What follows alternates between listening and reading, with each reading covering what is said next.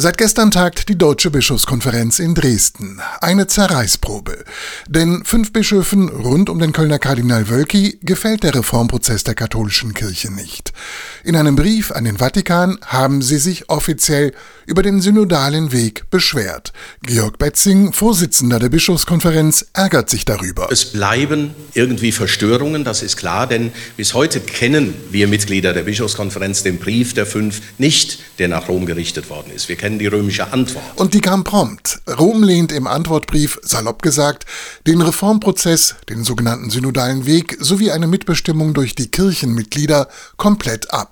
Doch Bischof Betzing will sich vom Brief aus Rom nicht aus der Ruhe bringen lassen. Er gibt die Hoffnung nicht auf. Der Brief war provoziert durch fünf unserer Kollegen, die eine Anfrage gestellt haben in Rom. Und meine Antwort ist nur, es ist ein einseitiger Brief, der sagt, lasst uns reden. Jederzeit. Miteinander reden, statt nur Briefe zu schreiben, das ist dringend notwendig, denn die konservativen Bischöfe befürchten sogar eine Kirchenspaltung.